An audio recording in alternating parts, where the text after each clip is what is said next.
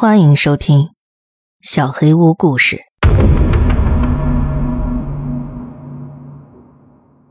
暖帘之外，那天夹杂着雨滴的雪花，从早上开始就下个不停，寒冷非常。我在日式居酒屋的工作是从下午五点开始。这间居酒屋不是什么有名的店，是老板自己开的一家小店，装修风格。也完全是日式的。虽然坐落在车站附近，但是与大马路还隔着一重建筑物。不过生意还是挺好的，周末和节假日都相当忙碌。那天刚好是发工资的前一天，是个周五，晚上九点刚过，店里只有一个看上去是上班族的人，还有两个衣服比较干净的农民工打扮的大叔，一共两组客人。吧台里只有我、老板、老板娘。也就是说，整间店一共我们六个人。这个状况让老板也不由得愁容满面。他悄悄地跟我说：“今天只有这两桌客人，不如提早休息算了。”我当时站在吧台的另一边，在这里可以看见门口的地方处理蔬菜进货的事情，多多少少也可以看见门口来往的人潮。说是能看见。但是只能从大概遮到一般人膝盖上缘的暖帘底下瞥见行人的双脚，其实外面人还挺多的，一双双穿着西装裤的双脚，或是踏着高跟鞋的纤细美腿，从左而右，从右至左，在门前来来往往。左思右想了一番之后，老板跟店里的两桌客人说：“我们要把暖帘卸下来，准备打烊了，但是各位还是可以继续用餐。”之后，他就对我点头示意，我也点了点头，离开吧台，走向门口。我拉开了木框的玻璃门，冷风立刻窜进店里。外面寒风阵阵，我加快速度把暖帘收进了店里，挂在店门内侧的暖帘架上。就在我要拉上玻璃门的时候，哎，小杨，有人站在门外呢。听老板娘这么说，我往暖帘底下瞥了一眼。确实有双腿在那儿，双脚并拢，脚尖朝着门的方向，隔着暖帘跟我面对面站着。只要我掀开暖帘，就会跟门口那位仁兄面对面了。也许因为玻璃门还开着，冷风钻进了我的工作服，背上一阵寒意袭来。但是，那双脚是光着的，他的皮肤透着一股不知道是黑色还是紫色的色泽，瘦的皮包骨一样。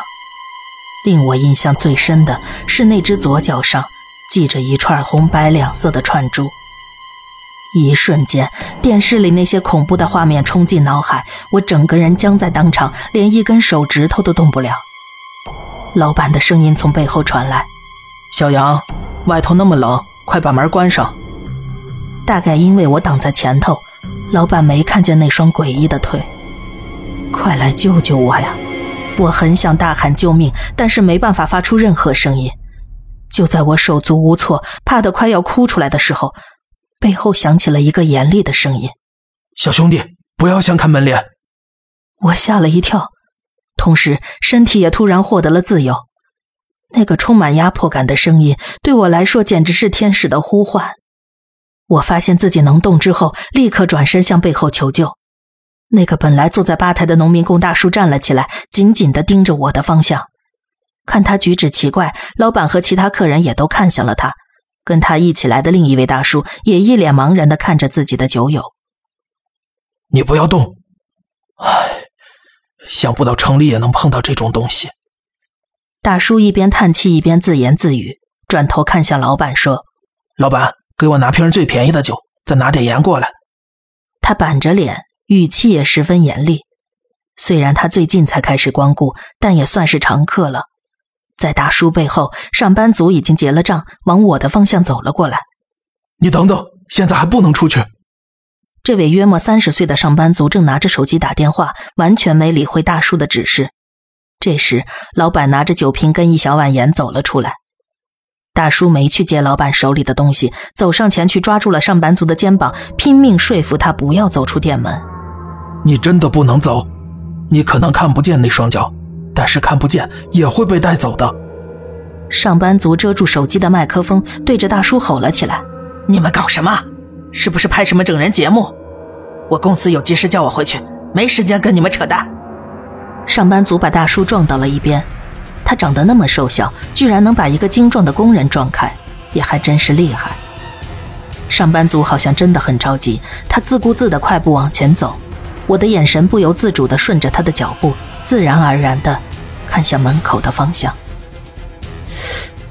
我确实看见了，那纤瘦而苍白的腿竟然变多了，那些带着红白两色串珠的灰紫色小腿就站在那里，现在变成了三双腿。不知道上班族是不是看不见那些东西？不过现在已经无从求证了。他掀开暖帘，走出店外，但上班族走出去的时候，我确实听见了一阵咂嘴弹舌的声音，还有诡异的呼救声。哎，放放开，你，我还得赶回去。哎，哎哎！他就这样消失在店外的一片黑暗之中，同时，那些脚也消失了。可是，店里的灯光明亮，门前的空间多少也会被照亮啊。大叔拿着盐跟酒瓶走到了门口，他的动作很熟练，把酒含在嘴里，对着暖帘和大门喷了出去，接着在大门两边堆起了两小堆的盐，又对着门外撒了一把，最后他才掀开暖帘走了出去。我跟老板一起跟出去，外面一个人都没有。我们的居酒屋所在的街道店铺林立，门前有一条仅供人通行的羊肠小道，路对面是条小河。走到街道尽头的大马路上需要五分钟左右，他们不可能突然从我的视野里消失的。然而，上班族就在这可能不到三十秒的时间里消失了。当然，他要是走到其他的店铺或者掉进河里的话，也可能不见人影。但他那么赶时间出去，应该不会发生这种事儿。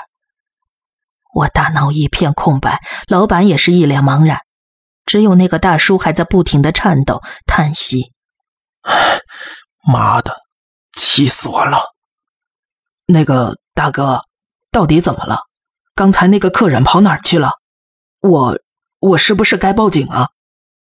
大叔深深的叹了一口气：“报警。”应该得报警吧，但是也没什么用，那不是人世间的东西，报警的结果也就是增加个失踪人口而已。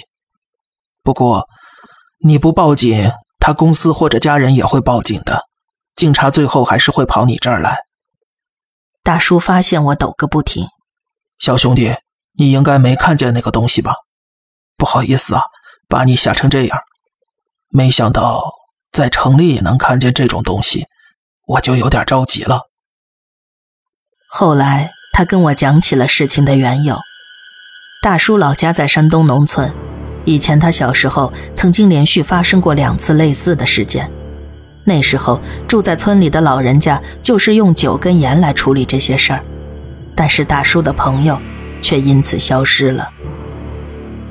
那个东西一开始只会露出双脚。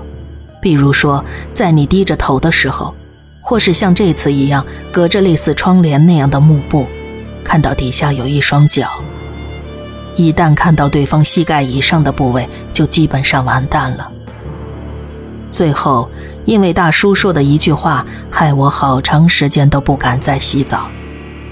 他说，在浴室里洗头的时候。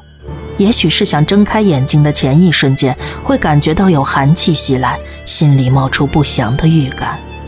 虽然这种感觉在大部分时间都是错觉，但是如果在两眼迷蒙之间看见一双脚站在你面前的话，就绝对不要抬头看对方的上半身。尤其是当你看到那双纤瘦的灰紫色双腿上还系着红白两色串珠的时候。